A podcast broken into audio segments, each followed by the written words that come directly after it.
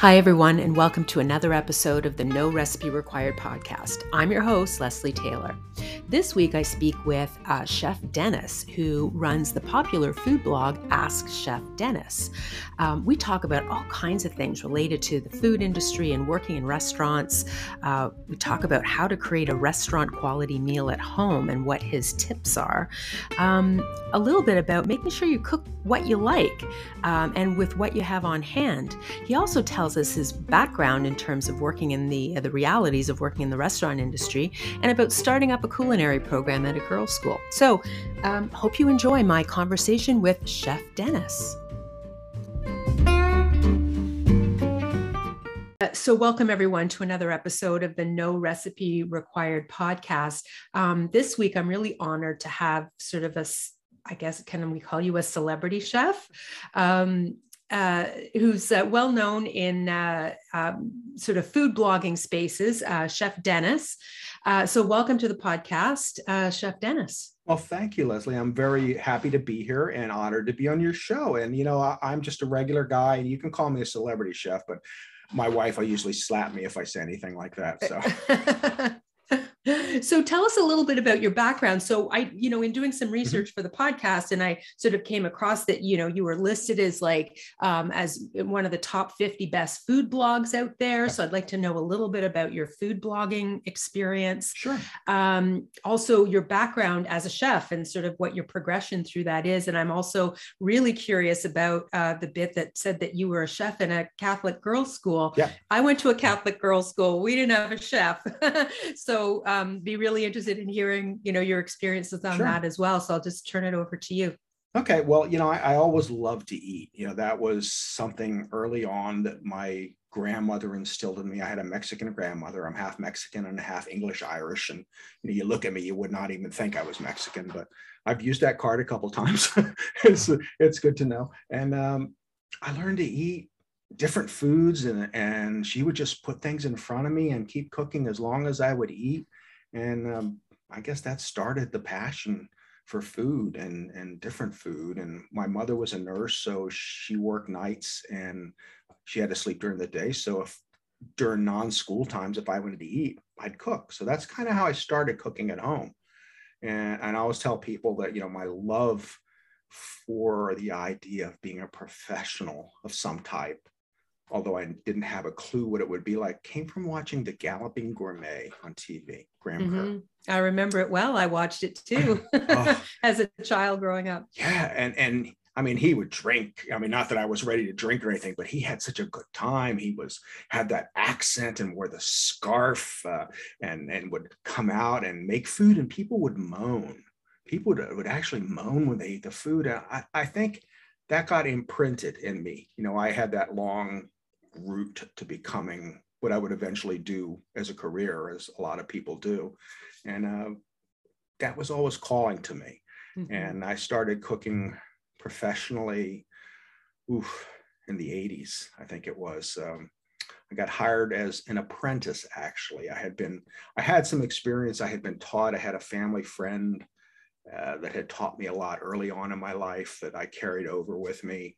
And I worked with someone that was just brilliant. She was amazing. She had been uh, director of, of uh, food services at the University of Pennsylvania Hospital and had also been the head of the dietetics department at one time. So she was just super brilliant and was retired. And, and she would pass her knowledge on to me, you know, uh, just different aspects of food.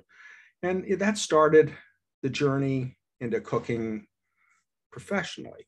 Uh, and uh, I, I, went to this restaurant, and the first day I worked, at the end of the shift, I looked at the owner who was the chef and I said, I wish I'd been more help to you. And he looked at me and said, Yeah, I wish you had too.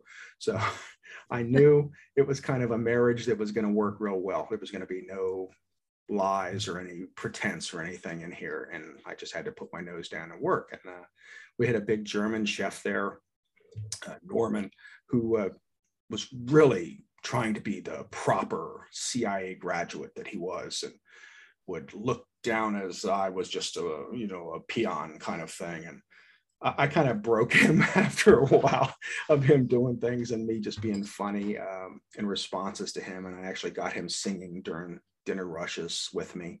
um, was a really great guy and he taught me a lot. And he hated to cook. He was a CIA trained chef, but he did not like to cook. He liked every other aspect of the profession ordering, cutting meats, preparing things, doing the um, uh, putting the stuff expedition of the food, putting it out, and managing the whole restaurant. But he just cooking wasn't his thing. That sounds really counterintuitive because most people, you know, who think uh, like who love to cook are like, oh, wouldn't it be wonderful? Like they have this romantic oh, idea oh, yeah. of what being a chef is. And oh, wouldn't it be wonderful? And like, you know, I love to cook and I've been cooking, you know, since I was a teenager as well. And people always say to me, oh, you know, why don't you open a restaurant or a bakery? I'm like, I don't want to do that. No. I, lo- I love cooking too much to like have it be my job. Like yeah. I don't want that to be my job. So I find it interesting when when you say that, you know, someone who's actually a chef doesn't even really want to cook. no, he he just wasn't his thing. I mean, he could. He could make anything. He just the passion wasn't behind it. So that got me moving into the corner to cook, you know, I was just being trained as like a nobody, you know, loading the ovens up, prepping things, doing things. And um, the owner would step out or the owner wouldn't be on and Norman would be in the back being busy. We'd get an order in and I watched everything they did. I learned by watching, I learned by reading. And I would go in and I would make the dish and he'd come up and he'd look, you know, first he was tentative. And then after a while, he got to trust me more because I kind of knew what I was doing. And the owner would come in and yell and go, "What? What's he doing back there?" And he was huge. I'm big, but he was huge. And He'd grab me and pull me aside and uh, get out. What are you doing? Uh, and then the owner would leave. He goes, "Okay, okay, go ahead, go back, go back." Yeah, and uh, that served me very well because by the end of that first season, on the busiest day of the year, the owner got stung by 18 bees and couldn't cook.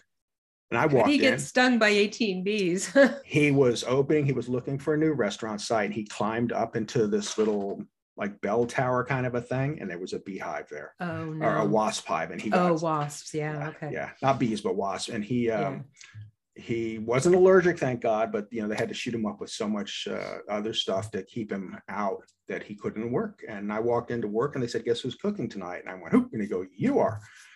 And that was my graduation trial by fire. Uh, in by the end of that season, you know, I had done it all. I had made that night, I think I made about 400 dinners. You know, it was just one after the other, after the other, all night long. And that kind of really fueled more of my passion and more of my intensity. And I felt accomplished. You know, I wasn't ready for prime time, but I felt accomplished. And I stayed with that family probably for about another six or seven years, working full time, working part time, uh, grass is always greener went to do sales and that was just awful and came back and cooked. And then i opened up a couple of different restaurants for people and found my way back to that same family and worked for them for about another eight years. And i had two carpal tunnel surgeries and uh, my right hand my, well first when i had my right and my left. I was just a mess. I tore my uh, hamstring uh, lunging with a huge stock pot. I didn't want to spill and uh, then I, my my hands went. I had some nerve damage in my neck, and I was just getting beat up. So I wanted I was going to retire from cooking, and I went into management. So that was okay. That's what I'm going to do, and I tried that, and I, I got kind of burned out at management because I was running a huge facility, and they sent me somewhere to recuperate in a small place, and I'm there in my shirt and tie and just watching watching things go by and this other person I had sent to recuperate there looked at me and said, make yourself useful and get back in the kitchen. And I went, okay, because she scared me. Mm. and uh, went back there and started cooking again. And it was kind of, um, I turned the place from doing no business into doing about six times as much business. Oh, wow. Yeah and then opened another new place and opened another new place and i was back to cooking and then i had another carpal tunnel surgery. So yeah i mean i guess it really is cooking is hard on the body is it not? Oh like there's God. a lot of repetitive strain. So uh, like i even know just this past christmas i was uh, i was making a bunch of meat pies and i made quite a few and i had to cut a lot of meat and i started to develop i mean in my case it was a blister a blister on oh, my hand from where i was holding my sure. knife and and i couldn't couldn't imagine like if people do this for a living every day, the amount of the the physical demands that come from working in in the food industry yeah. and in restaurants. yeah, most of it you don't realize till later on in life, and that's your back is really the worst part. Is from standing on concrete floors. You know, even with rubber mats, uh, floors are not the best, and they're tiled with tiles over concrete. I, I, I learned how to walk without really basically raising my feet. You know, they'd come up about a half an inch off the floor just so you wouldn't slip on any water, and you walk mm. very shallow steps. Um, but yeah, it just kind of accumulates on your body. So um, that's how I found myself at the uh, the girls' school. Okay, uh, so tell me about that. Yeah, I, I, was burned out. I was beat up. I was ready to retire. I think I was only what 50, 53. And my wife was a teacher, and I was so tired of her being off all summer and or holidays. And unless there was a state of emergency, I had to go to work. And uh, when I went out my second carpal tunnel, I came back. My general manager was gone. So I called him and said, "What happened?" He goes, "Oh, I went to work for this uh, Flik Independent School Company." He goes, uh, "I got a job for you." And I'm like, "Huh, right?" He goes, "It's in Flourtown." And I went, "Flourtown? I'm not going to Flourtown." He goes, "Go, go. You know, it'll be great for you." And again, I tell people, I did. I was thinking flowers and smell the roses. It was flowers and bread. Oh, where, so where's Flourtown? Flower Town is right outside of Chestnut Hill, which is outside of Philadelphia in okay. Pennsylvania. It's um, a, a, very interesting route that I took for eight years at five o'clock in the morning in the dark, a winding path on the car. Um, but I went there and I looked at it and I'm like, oh man, you know, it wasn't that it was dirty or it wasn't that it was, it was just old. It was, a tired kitchen. It needed so much attention. You know, it had not been given any attention. And I looked at it, I'm going, oh, this is just not, you know, I, I, I, I can't do this. And the principal goes, and we work 165 days a year. And I went, when would you like me to start? Yeah.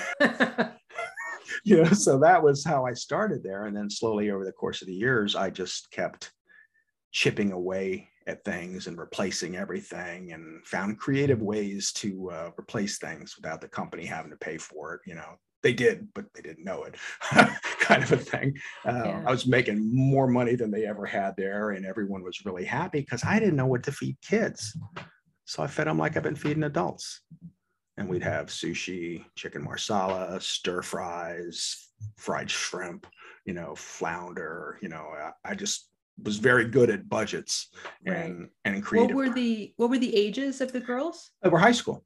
High school. Okay. High school. Yeah, there was uh, there were 600 high school girls. It was an all, an all girls school, and every one of them went to college. And about three years into it, I said, you know, I'm tired of hiring temps.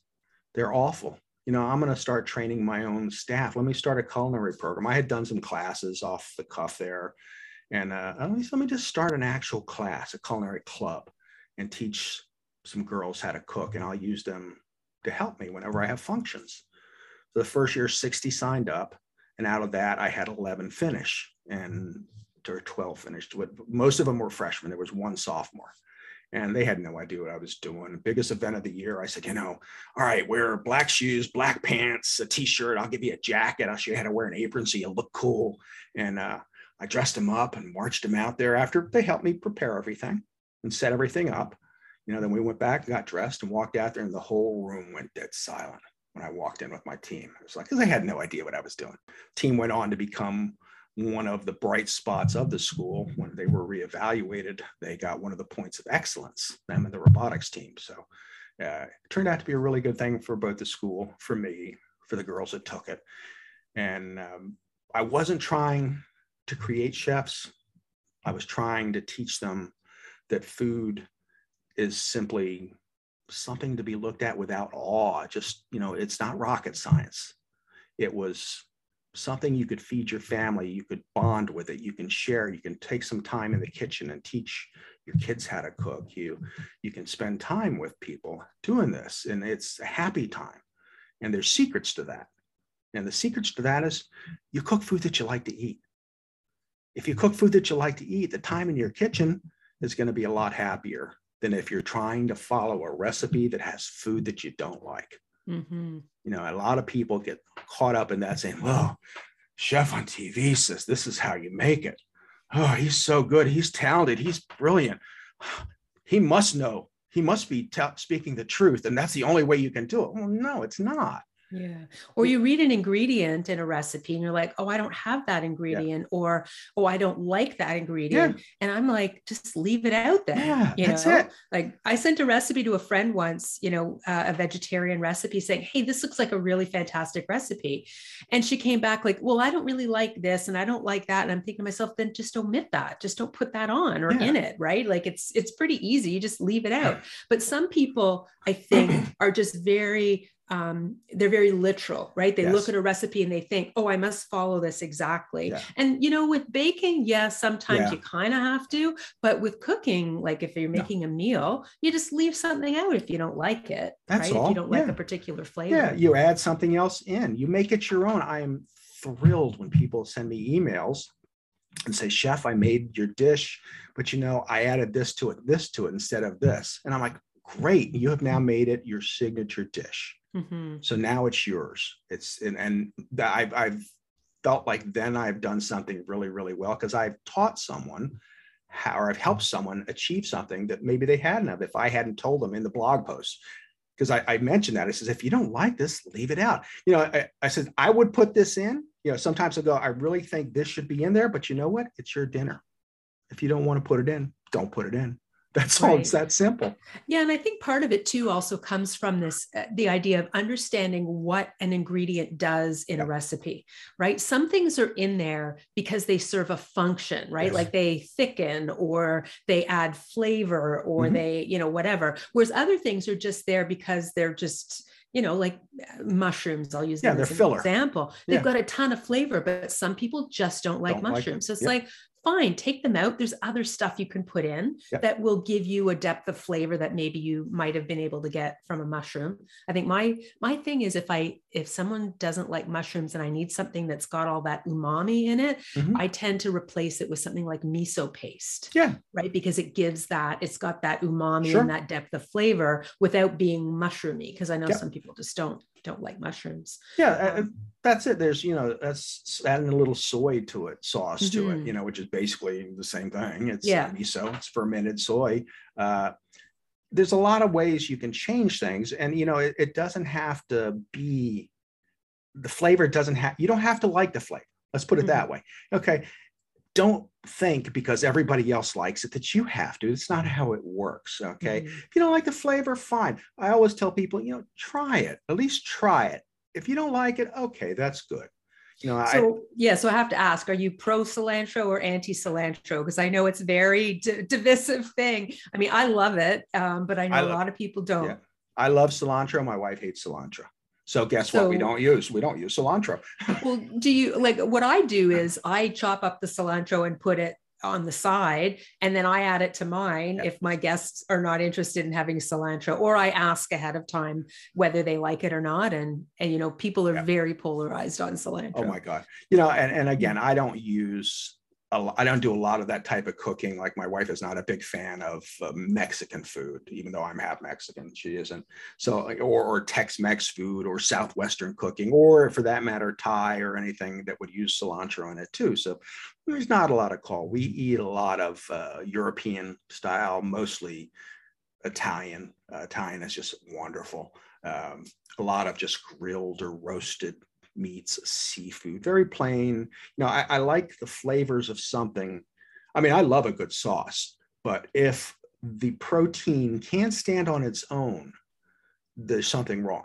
Okay, you did not buy a good piece of protein. You didn't buy a good piece of chicken. You didn't buy a good piece of beef.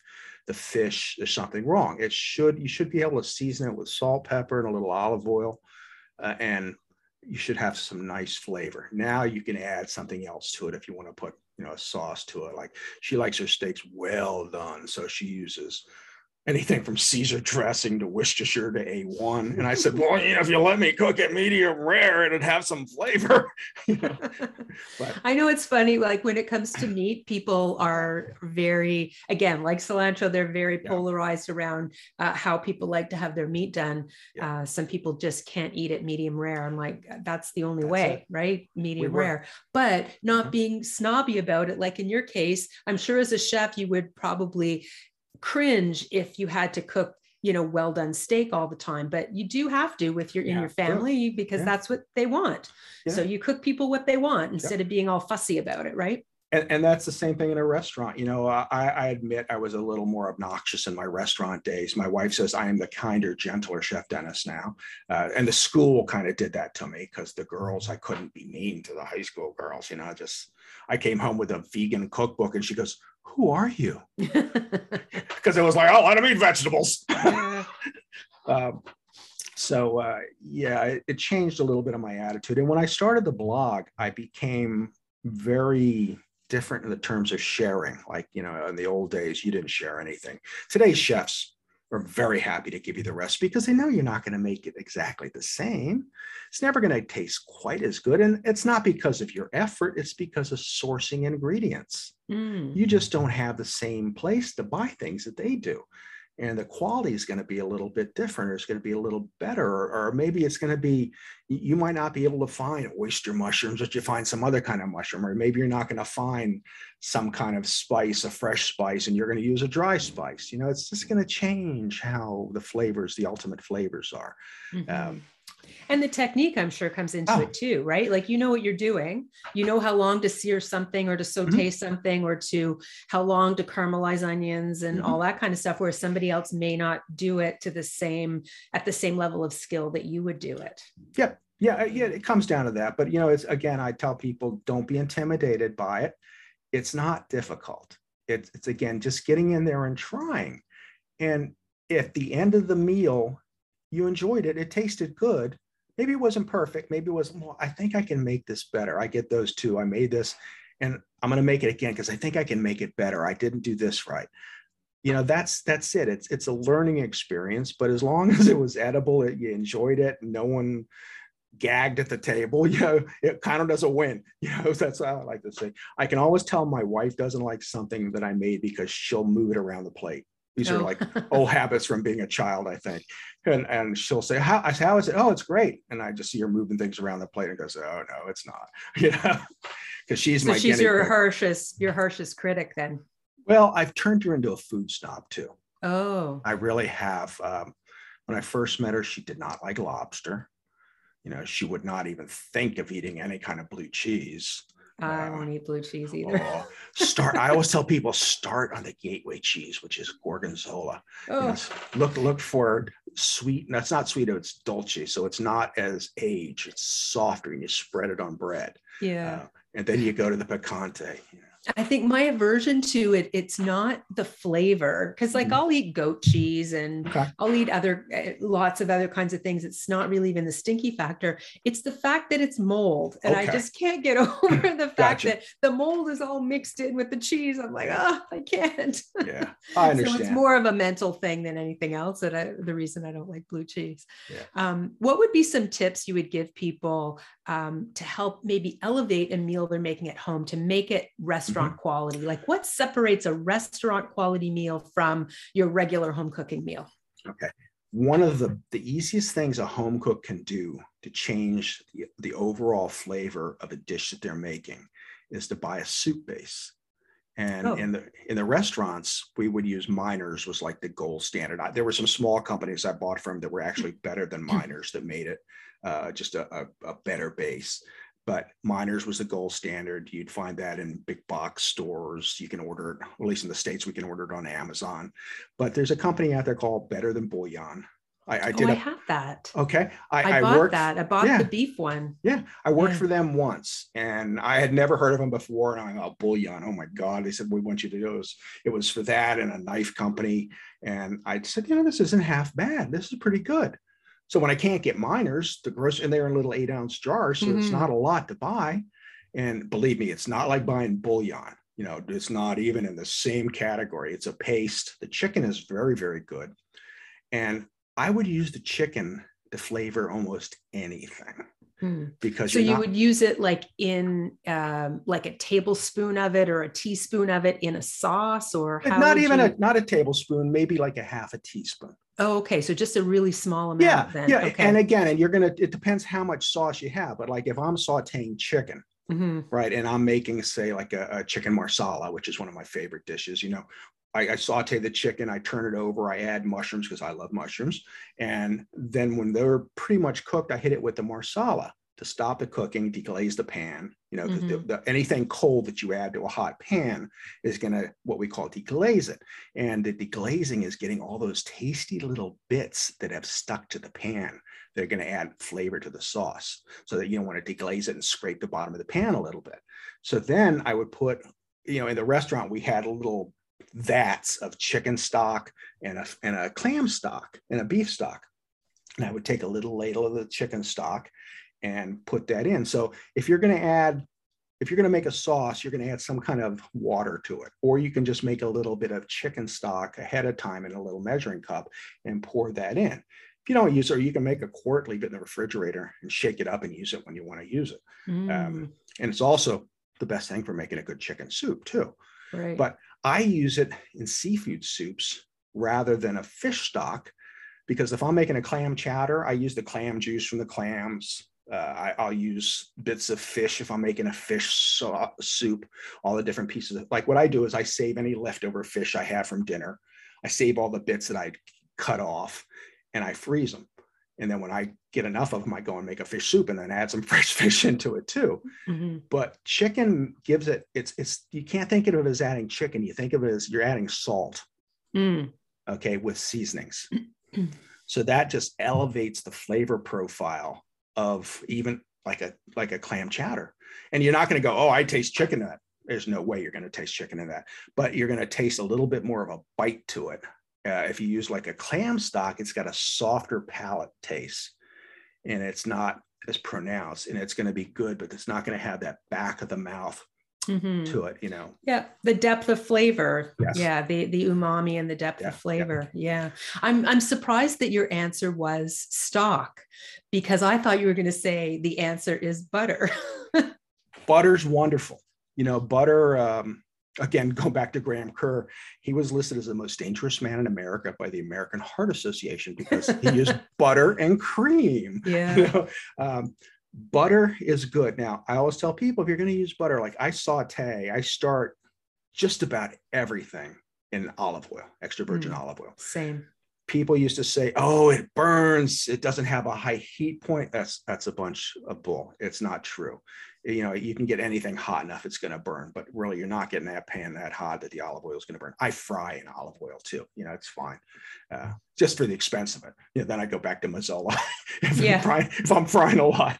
Um, but, you know, start it in olive oil and then you finish it with the flavor. Like if I'm making a sauce, say I made that, I put that stock in there and it's liquidy and it's going to be a little runny. Now take a piece of butter, take a piece of like kind of softened butter, put it in flour and push mm. the flour into the butter. Just get it nice and stick, sticky with flour. That's called a beurre manié. And you put that into the pot, the, the pan that's that's got the hot stock in it, and stir it in. And that bit of flour is going to help thicken that sauce. Okay. I also, before you like, if I'm cooking chicken or anything in the pan, I dredge it in flour first. Mm. It helps protect the meat a little bit, and then it's going to add some substance to help me build the sauce later too. Right, and I think it also helps to dry out the meat, like take the moisture off the yes. surface of the meat, which imp- impairs the browning yes. on it. Yes, right? Absolutely. Yeah. yeah, even if I don't want it to sear brown, I mean, but if I want it just to to cook nice and evenly, you know it's yeah. just it's just something again a trick in the restaurant you know we would have a little bin of flour seasoned with salt and pepper you know because that's part of the way you can season your meat ahead of time and it would get dredged in there thrown in the pan and then you know cook that way so it's easier to make the pan sauce that way nothing is faster than saute you know if you want to cook get, buy some chicken tenders because uh, they're easy to cook they're fast to cook uh, have some vegetables cut up and you know cook the chicken. I always say cook whatever's going to take the longest 1st mm-hmm. Like if I was going to add bell peppers to it and onions, they would go in the pan first or with the chicken. And then after I turn the chicken, that's when I add the rest of the ingredients to the pan. And that kind of evens out the cooking process. Right. And just kind of stir fry it almost, saute it all up. And then if you want it a little wetter, you put a little chicken stock in, hit it with a piece of butter and and serve it over rice. Uh, farro. Have you ever had farro? Yeah, I love farro. Love farro. Yeah. You know, a grain, pasta. You know, whatever your favorite is, or potatoes. You know, any anything you like, or not. If you don't want a starch, Mhm. you know, it's fine that way too. You, Yeah. know, you can you can throw uh, tofu, stir fry it that way. Uh, you know, it's just a wonderful way to cook something and have it on your table in about 10, 15 minutes. hmm So I'm just going to uh, end by asking you to share with us Mhm. uh, what I would call a no recipe recipe, like a challenge that the listeners could make to try and make it without following like a, a traditional recipe. And then I'm going to make it too, and I'll post it on Instagram and tag you. Um, and so that we can kind of see like how all of this turns out. So what would be something that you would challenge us to uh, to make? Well, you know, people are landlocked, or normally I would tell them clams because it's it, clams are so easy to make; they almost make themselves. Mm. Uh, So Right. clams out of a can? No, well, you Oh. can use clam, but fresh clams. You'll find a lot of I don't know if in Canada, but a lot of the grocery stores in the United States now sell little bags of uh, Oh, clams. yeah. It, I think mussels are more popular here Okay. than clams. Yeah. You can do it with mussels too. They both cook Mhm. the same, but you you chop up a little bit of fresh garlic. And uh, if you're not fond of garlic, you could use a shallot instead if you want Mm-hmm. a little more of an onion flavor. But you chop up a little fresh garlic. You put some olive oil in a pan, put the garlic in the pan. I, I always put a little bit of pinch of crushed red pepper just to give it a little little bit Little of something. heat. Yeah, not a lot. You know, you're not going to eat it and go, "Whoo, whoo, it's hot." Mhm. It just adds a little Yeah. you know, again, a flavor to it. Throw the mussels in. Uh, I always like to put some fresh herbs in. You can use Italian parsley. You can use, uh, I, I always use basil, fresh chopped basil, uh, but you could use tarragon. You could uh, add a little Pernod to it if you want to get all French on them. You know, Mhm. um, there's different things you can do, but honestly, I just add the, the mussels or the clams with the basil, with the garlic, with the crushed red pepper. I, I saute the garlic a little bit, put the mussels in, close the lid, and let it cook. When the mussels open up, mussels, you got to give them a little bit longer after they open. Clams, when the clams open up, they're done. Okay. And it's like eight minutes. They- cook faster than cooking the spaghetti that you're going to serve them on Right. Yeah. they'll they'll make enough liquid in there to be the juice for the pasta. Uh, the only time as they get as they age, and each bag of clams or mussels you buy should have a tag on them that tells you when they were farmed Mm. because they're they're going to all be farmed, which is fine for those things. Um, and it'll tell you how old they are. As they get older, they just kind of dry out. If you ever find one in the bag that's open, throw it away. Don't cook Mhm. it. It's dead, and you Mhm. don't want to eat dead shellfish. No. Yeah, and, and always rinse them. Rinse them a few times. Let them soak in water. Rinse them, rinse them, rinse them to get the sand or any grit out of them before you cook them. Yeah. But that's that's easy. You know, with with the uh, the mussels, you throw in out some cannellini beans, some broccoli rabe if you want to. Uh, you could cook, throw some zucchini in there. Uh, you could put you know you could put different things in it to bulk it up a little bit. And uh, if serve it over pasta or don't. Uh, Mm. I, ha- I had in Madrid, I had clams served to me, little baby clams with uh, northern beans, within like a little bit of a broth. Mhm. Uh, it was delicious, and I would have never thought to serve them that way. So you know, it's it's a matter. Tell people what do you have on hand. Let's make something out of what you have in the refrigerator or in the pantry, and what do you like to eat. So start with what you like to eat, and then what you have in the refrigerator, and create. Mhm. Have some fun. Yeah. So I'll say I'm not I'm not a big seafood eater. Okay. I mean, I, I like it. Mhm. Uh, I don't cook it a lot. So this will be a good challenge for me Well, to make this The other thing would be it's not like, something I've ever No. made. okay, and the other thing would be if people are going, oh, I can't eat seafood, and there's people like that. Yeah. Yeah, again, chicken, like uh, we just talked about. You know, get some chicken tenders, saute them in a little of olive oil, and throw in whatever vegetables you like. Mhm. Um, if you want some orzo in it, if you want some pastina in it, if you want some penne pasta in it, you know, have some. Again, what I, I look, what do I have left over? It's almost like making a soup sometimes.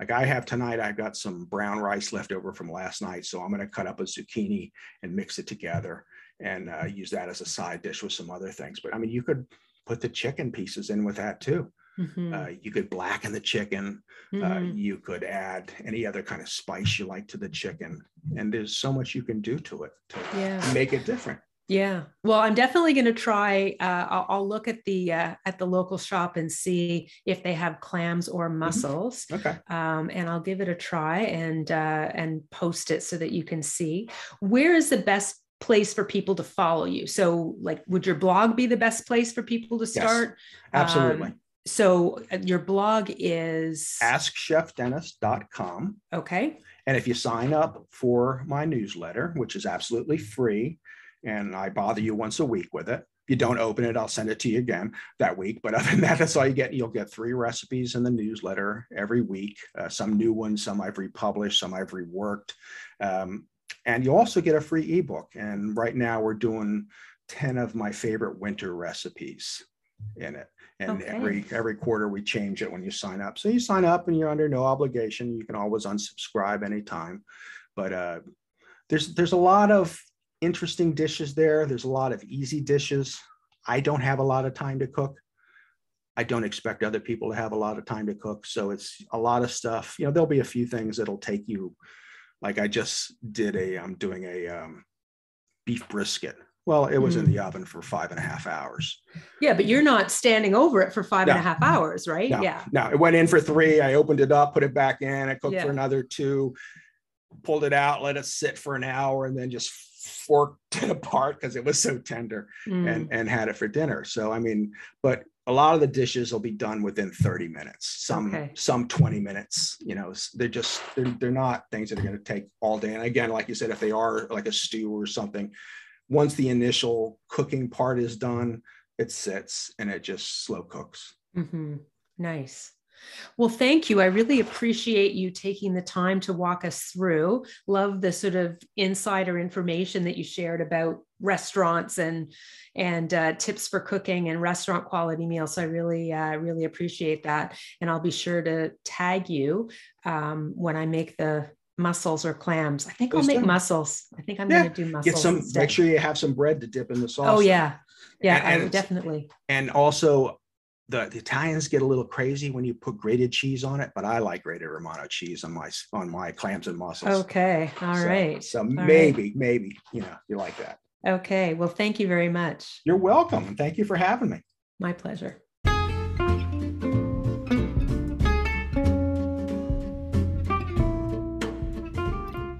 My thanks again to Chef Dennis for sharing his um, my thanks again to Chef Dennis for sharing his expertise, his ideas, and his philosophy on food. Um, one of the things that we didn't really talk a lot about my thanks again to Chef Dennis for sharing his expertise and his tips. Um, especially, I didn't never consider that whole idea of having a stock as like the secret ingredient that makes everything taste like it came from a restaurant. Um, I also really liked his philosophy about making sure that you cook things you like and cook with whatever you have on hand. It really does not have to be complicated. The little challenge that he gave at the end about uh, cooking mussels, I actually did that, and so I will post post that, um, some photos of that on my Instagram page. So if you're interested in seeing uh, what I made, I have to say, so I'm not a huge seafood fan. I enjoyed the mussels, uh, they tasted really good and they turned out well. I don't know that I would make this on a regular basis, especially not just for myself. Maybe if I had somebody over for dinner and I was trying to impress them and I knew they really like mussels, but it's not something that it wouldn't be like a go to for me, uh, just if I'm being completely honest. Um, the other thing, we talked a little bit at, at the beginning about um, uh, the Galloping Gourmet, and I just want to give you a little insider information about the Galloping Gourmet. So, his really popular TV show that was on in the late 60s and into the 70s um, was actually filmed filmed in Ottawa at uh, CJOH TV um, studios. I used to watch that show religiously. I loved it. Watched it with my mom. It was one of my favorite TV shows. Then, much later on, in sort of the late 90s, early 2000s, he recorded another show here in Toronto. Can't recall the name of it. I'd have to look that up. Um, but I went to see a live taping with some friends, and I got to meet the Galloping Gourmet, and I won a prize, which was his meat thermometer. So he was doing um, a show and he was talking about food safety in the show, and he said, you know, the most important tool that a, a chef will have is a is a, a instant read thermometer, so that you can check to make sure that something is done to the right uh, temperature before you serve it. I was like, that is really fantastic. And he ended up giving me his meat thermometer as like a little gift. Um, that meat thermometer is long gone now. I do have uh, several new ones since then, because uh, that was probably close to 20 years ago that uh, that I had that experience. But I just wanted to share that with you. Anyway, so whether you make the mussels or not, or whether you just maybe try something new and not be afraid to just throw a bunch of stuff in a pan and call it dinner, uh, please share it with me. So tag me on Instagram if you do something, or you could join my Facebook group, the No Recipe Required Challenge. Um, anyway, hope you enjoyed this episode and uh, keep on cooking.